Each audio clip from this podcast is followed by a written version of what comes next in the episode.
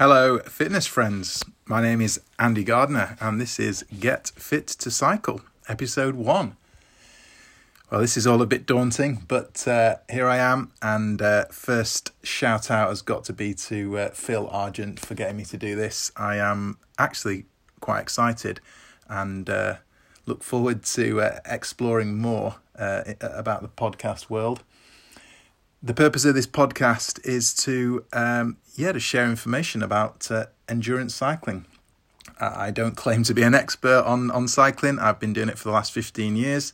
I uh, I just absolutely love cycling and uh, everything to do with it, and the mindset required, the the physical um, body that's required, and you know tactics, technique, all of that. Um, just down to eating, drinking, what clothes you wear looking at the weather before you go out. It's uh, it's all vital to uh, to have fun and uh, yeah, have the best possible time on, on your bike.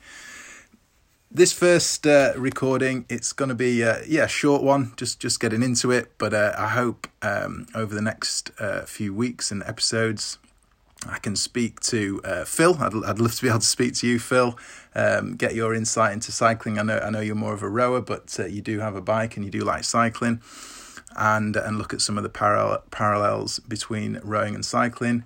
I uh, I've got an exciting project that I'm starting with a with a, a great guy called Adrian. He's uh, just decided um, with work to do a 400 kilometer bike ride in the next uh, three months. So um, he's starting from ground zero. Um, he's got some good fitness from other sports and running, but um, not really a cyclist. He'll admit. But um, I think I think we can make him into one because he's got a yeah, he's got a, a good engine and uh, a good attitude, which is, is key. And uh, he he's excited about the challenge, but he just needs some uh, some guidance. So I'm gonna try and coach him. I will coach him, and uh, I know I can coach him. And um, yeah, I'm looking forward to that journey with him. Um, yeah, there's there's lots of people uh, in in the cycling world uh, in Harrogate and further afield that I, I really yeah would like to have a chat with and just get the, you know their their stories about why they love cycling, what you know why they do it, why they follow it, um, you know why they don't do other sports uh, at the same intensity as cycling.